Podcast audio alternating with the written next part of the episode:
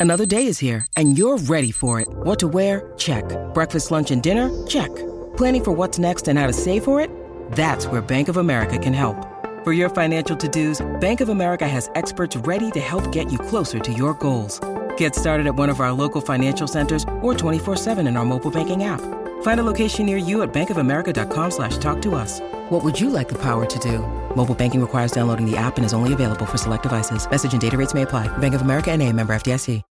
When you need mealtime inspiration, it's worth shopping Kroger, where you'll find over 30,000 mouthwatering choices that excite your inner foodie. And no matter what tasty choice you make, you'll enjoy our everyday low prices, plus extra ways to save, like digital coupons worth over $600 each week. You can also save up to $1 off per gallon at the pump with fuel points. More savings and more inspiring flavors make shopping Kroger worth it every time. Kroger, fresh for everyone. Fuel restrictions apply. Welcome to the New Books Network. Our lives are the sum of our choices.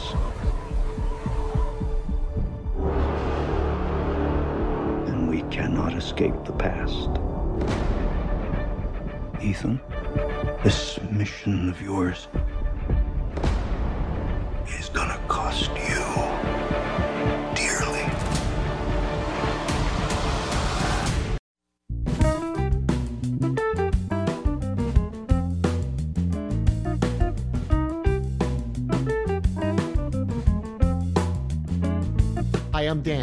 And I'm Mike. So, welcome to this special episode of 15 Minute Film Fanatics. Today, we're talking about a movie. Mike, what are we doing today? Mission Impossible. Mission Impossible Dead Reckoning Part 1, uh, directed by Christopher McQuarrie and written by McQuarrie and Bruce Geller and Erik Jendresen. Um, spoiler alert, we're going to talk about the movie. If you haven't seen it yet, we waited a couple weeks to drop this episode so people could go see it. And now that Barbie and Oppenheimer have kind of taken over the movie theaters, we assume that everybody who wants to see Mission Impossible has seen it already. All right. So in part one, we always talk about our overall take. Or Mike, how do you want to start this episode? Well, let's let's do a rundown of the of the previous Mission Impossibles because I just actually rewatched the first one with with Kittredge as the original, Yes. uh, you know, guy who tries to arrest um, Ethan Hunt, and I thought that it was a, it was a great movie. I used to I used to hold a lot of things against it, including its clunky laptops, which are not really its fault, and Emilio Estevez dying in that elevator in such a um, horrifically goofy way. Uh, but it's a great movie. It's a great movie, 1996. I love the first Mission Impossible. That's where we get the tunnel scene, right? When the when the when the, when the, The um, chopper airplane, the tunnel. Yeah, the job through the tunnel. I think that's great. So then in 2000, let's go through them. In 2000, we get Mission Impossible 2, directed by John Woo, which should have been. I remember it came out. I'm like, oh, they got John Woo to direct Mission Impossible. It's going to be great. I actually saw it when I was 12, and even when I was 12, I thought this is a bad movie, and I think it left a bad it left a bad taste in my mouth for the entire franchise. And I'm I guarantee you there are people listening to this podcast who are like, why do they like art film but also Mission Impossible? Because they're great movies. The second one's just bad. Don't hold it against the franchise. No, it's just bad. And you again, you would think you, we've all seen The Killer and Hard Boiled and a lot of John Woo films. You think that was a marriage made in heaven, but it's not. So then six years later, we get 2006. We get Mission Impossible 3, directed by J.J. Abrams. I think that one's got my vote for best opening when they're, they're trying to find the rabbit's foot. Best villain, uh, best format, um, and really the spiritual uh, ancestor of the of the current films. This is this is really what got the franchise restarted, and I think that they knew that they really flubbed the second one, and so they put everything they had into making sure that this didn't fizzle out. You might want to say it's where Tom Cruise found his Mission Impossible voice. Uh, I I think it I think it definitely is. A lot of the a lot of the things that have become famous about Mission Impossible are from the third one. The running is from the third one. Um, the the dedication to the current crew is from the third. They bring back uh, Luther, of course, but then they add more characters, and so the the crazy bunch, the wild bunch that you get from Mission Impossible Three, they've never really done a full reset of the franchise since the third one. They're, they're all really sequels of the third one. So then the fourth one is 2011, Ghost Protocol, directed by. Do you know who? Do you remember who directed Ghost Protocol? I do not This is going to knock you out if you don't know this. Brad Bird, really. who directed The Incredibles and Ratatouille and, and a bunch of great episodes of The Simpsons. So that makes a lot of sense. I love Ghost Protocol. That's got the beginning where he's in the Russian prison and they play Dean Martin while he breaks out, and you get um the Burj Khalifa where they switch the rooms. And Is that the underwater thing? Yeah, that's got where he has the handy watch to say how much You- oxygen you. You left. only you only know Mission Impossible movies by their gimmicks, and so Yeah. I know that as the underwater one. Right, because I'm trying to think for today. I'm like, what's the one where he fights the guy in the parking deck that has that cool Carvana kind of thing where the levels, and I'm like, that's the one. So that was in 2011. 2015, that's when Christopher McQuarrie started directing them. That's when we get Rogue Nation. That's where we get Rebecca Ferguson, that great opening in the record store. Actually, that's the one with the underwater bit. That's the one with the underwater Ah. bit. And um, that's got where he's in the car with Benji and the car flips over a hundred times. And then we move up to 2018 and we get Fallout, which we've done an episode on, also directed by Christopher McQuarrie. That's where I think that's got the best, best fist fight. Henry Cavill's a, and Henry Cavill's a great villain. Oh, and the fight in the bathroom you were talking about with the uh, it, that, that's fantastic. That's awesome. And like the idea that you have to go from one helicopter to another, like that's awesome. So now we get up to this one. We get up to Dead Reckoning Part One, you know, filmed during COVID. We also the YouTube video of Tom Cruise having a meltdown about obeying the COVID protocols and they had to get this movie out. As much hype as you can imagine a movie getting. We all saw it, Mike, part one overall go. So I liked what they did, bringing everything back from the beginning. I mean, if you ask me, we just went through the list. Four, five, six, and seven are really just one long continuous movie. Um, they really are in their own way with the continuity of characters, e- including the continuity of villains, right? They don't even reset their villains. People have ongoing relationships. It's just kind of been like one long uh, cinematic festival. And I think that this one was was was very true uh, to the format. There are some great gimmicks in this one that that you hope come back in the second one, including the the smart bomb. Uh, you know the the the gimmick of of of people disappearing, yet more antics on the train. Um, becoming Kittredge, who is who's of course played by the same actor, uh, which I thought was really nice. When I when I rewatched the first one, I thought maybe they just had a Kittredge stand in, but it's the same guy playing the same part. Yeah, 26 years ago. I when I when I saw this one, I thought to myself that everybody loves to rank these and try to say which one's the best. And I think that's really difficult to do because I love them all except for the second one. The second one's just a dud, right?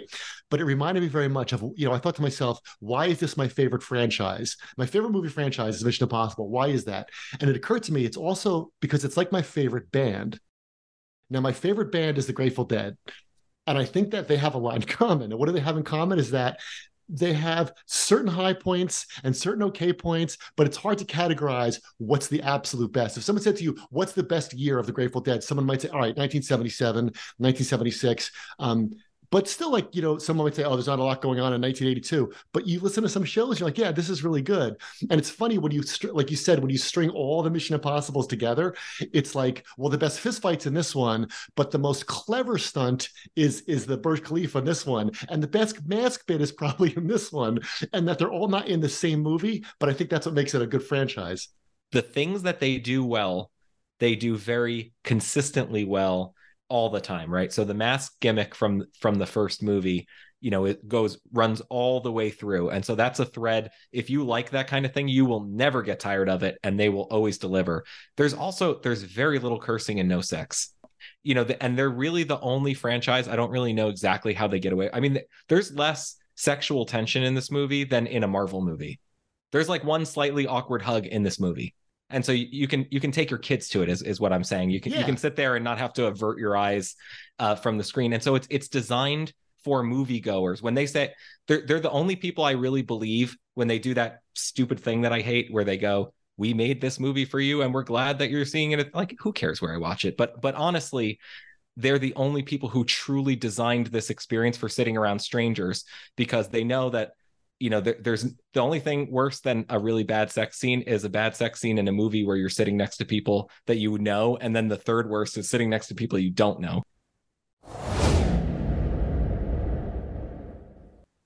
Welcome back. So in part two of course we talk about our key moments. Dan what's yours? Well, I was going to say my key moment was when you realize they have to go through the kitchen car on the train as it's collapsing, just so you can get some fire and some slick surfaces in there before they get to the train car, where of course the piano is suspended by a single hook, because that's just like great writing. Like how do you how do you keep upping the ante? But what I want to really talk about is the smart bomb. So of course, you know, the joke of the smart bomb is that it's a smart bomb and there's really not a bomb in it. And I just think it's so funny how they got this villain. Like they they had their finger on the pulse when they wrote this. and They said, "Who are we going to fight this time?" Because in you know four, it's the or four five, it's the Syndicate, and that's like the the ultra terrorists of the world. And then it becomes the Apostles, who are like the people too evil for the Syndicate. So what do you keep doing? So they're like, "Well, let's make Ethan fight Chat GPT or something." They get doing that, but what I think is so cool is that they did that, but they know that that's not exciting to watch Ethan can't. Let me say, Tom Cruise cannot have a fistfight on a moving train with an algorithm. So they invented that guy Gabriel, who's working, of course, for um for the entity. The guy who struck me as like a poor man's George Clooney. I thought he was great. Yeah, he's he's exactly like Agent Smith from totally. the Matrix, right? Because you can how can you fight the system? Well, you can fight the system, but I would rather fist fight the system. So we'll get a stand-in actor. So I think it's cool that McQuarrie and the people that wrote the movie got to have their AI cake and eat it too. Like we want to do this high concept AI thing, but at the same time, like Ethan's got to get into physical trouble, and so we're to have this guy. I thought it was a great idea. Well, the beautiful part is it's it's very it's um it's very low tech right? It's it's it it pretends that it's high concept but it never gets high concept. Like what what is ai ai is a blue moving circle like the eye of sauron. You know what does it know? Uh i i don't know. I guess everything, everything. what does it look like? It's invisible. Oh um what does it fight like? It, it fights kind of like ethan but with a knife. Okay yeah. you know and that's that was that seems like the extent of the exercise. And it's great because then they get into all those matrix kind of things where like well what if that's what the entity wants us to do? And like no no that's what and, and like where every choice you make is the wrong one. So i think that's a lot of fun too. What was your moment? Uh, my moment was when uh, the it was the big jump, and of course the the big jump well, I'll say I'll, I'll, say a Tom Cruise movie, not a Mission Possible movie. But the big jump in any Tom Cruise movie is something that you know that he actually did, that he practiced, yeah. that family members and friends begged him not to do before he did it. That's that's kind of the you know the, there's a pre-production or production fun about Mission Impossible movies because you know that other actors who work with him leave the set pale and vomiting and saying that guy's nuts, and they they really mean that guy's nuts. And so the scene is Ethan has to find a way to get on the train. Benji is trying to engineer one. It looks like he's going in totally the wrong direction. But what he's actually been doing is scooting up a mountain so that he can glide down on a parachute that he didn't use. And Ethan basically says, I'm not doing that. Uh, and Benji gets very upset and says, You know, can't you see how much pressure I'm under? Where Ethan goes, Okay. And so the the the joke is that they all love each other so much that if the guy was stressed out that he would jump off of the mountain for him which of course there was going to be a big jump anyway. There always is you know in the most momentous way that they possibly can. And this was their way to beat flying a helicopter you know through the through the train tunnel i guess was for him to actually parachute off the side of a mountain and land on a train yeah, and we've also, and if you haven't seen them, if you're listening, there are YouTube videos all about how they cr- constructed the BMX track for Tom Cruise like two years in advance, and he did like eight thousand hours of skydiving, and and they practiced it maybe you know uh, this many hours of time until they actually filmed the real jump. So it's kind of funny that when he's falling in the air and he's talking to Benji about where I'm going, and you're like, this isn't CGI. Like like they have a drone filming him, and it's actually right there. And like you said, it must be hilarious for the other people on the set. Like you know, you know, Tom, we we have we have special special effects now. Like we can we can pretty much do anything in a movie. Well, just it cheap, but, but the point is that that that it cheapens it, right? It it makes it like I like Iron Man movies as much as the net, probably less than the next guy, if I'm being honest. But let's just say as much as the next guy, right? And it's like, okay, I'm Robert Downey Jr. and I'm funny and charming, but now I'm a robot and I'm flying, and it's like, no, you're not. Yeah. But when when Tom Cruise does something like that, and it's it's like, no, they dropped me to the bottom of the ocean, um, and I held my breath, and then I also acted at the same time, and then I shot something. It's like I know he didn't do all of it, but he did at least three out of those five things he did enough of it and it's and it's we've done episodes about him but don't you think it's kind of the same appeal of jackie chan it's exactly the same appeal as jackie chan and it's the exact same financial reward i mean jackie chan directed choreographed starred in was the lead stuntman uh, and one of the writers of the original police story which they made for under a million dollars us but which grossed over 20 million dollars us um, when it when it was way more than it is today and so it, you know, it's the same thing. It's like, well, I guess in order to do that, we'd need multiples of it and a bunch of camera footage and time to set up, and we'd have to pay a stunt guy to do it. And and both Tom Cruise and Jackie Chan are like, nah, never mind. Just put the camera here and just point in that direction. Don't move. one more thing you, to to build upon what you said about why he does the jump. It's kind of funny that when Benji says, "Don't you know how much pressure I'm under?" and Tom Cruise has that reaction shot, that got a big laugh in the movie theater. You know, when when I saw that's a big laugh line. But what you said is true because it's just like work. Like someone, someone, you're under a lot of pressure. Someone else at your office starts complaining about how hard their job is, and you're like, ah another thing that's like a day at work. How funny is it when the mask machine breaks for him? So they have to send Grace on the train by herself because that's just like work. Like, well, you're the, the IMF, make a mask. Uh, the machine broke. Well, when are you going to fix it? I can't fix it. We just, um, uh, okay. Uh, well, so what do we do now? I don't know. It's just like being at work exactly and that i that's that's really the joke for them is that that right you, if you're in the imf i don't you don't get paid i think that they implied you know and you don't get any benefits and they'll absolutely disavow you you know if you if you yeah, get there's caught no vacation time right but it's it's just kind of i don't know the right thing to do you know to fight global terrorism so it's what you do Okay, welcome back. So in part three, we talked about the title or the ending or the key takeaways. What do you, what do you have on the ending?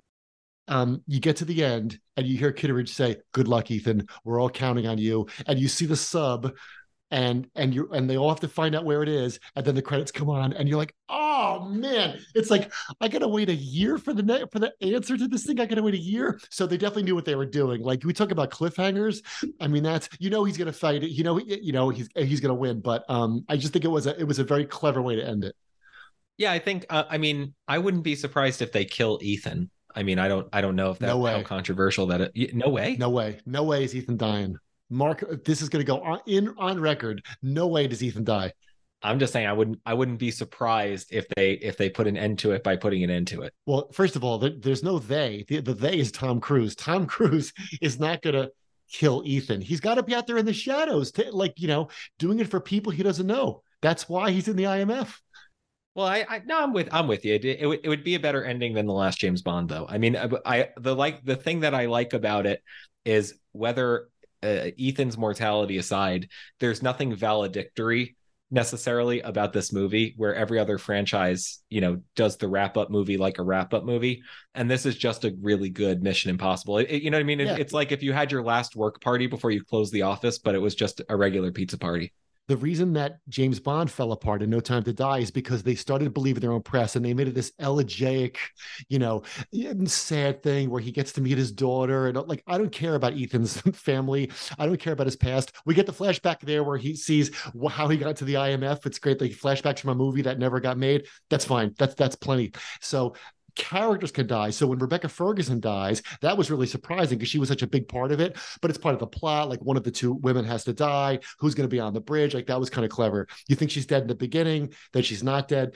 But um, I don't. I I just can't imagine a for the series and b for Tom Cruise's ego that Ethan dies. Well, this is the last one, isn't it? The next one's supposed to be the last one. Yeah. Yeah. And I and I just hope I also want to get a record saying it better be the end of the IMF.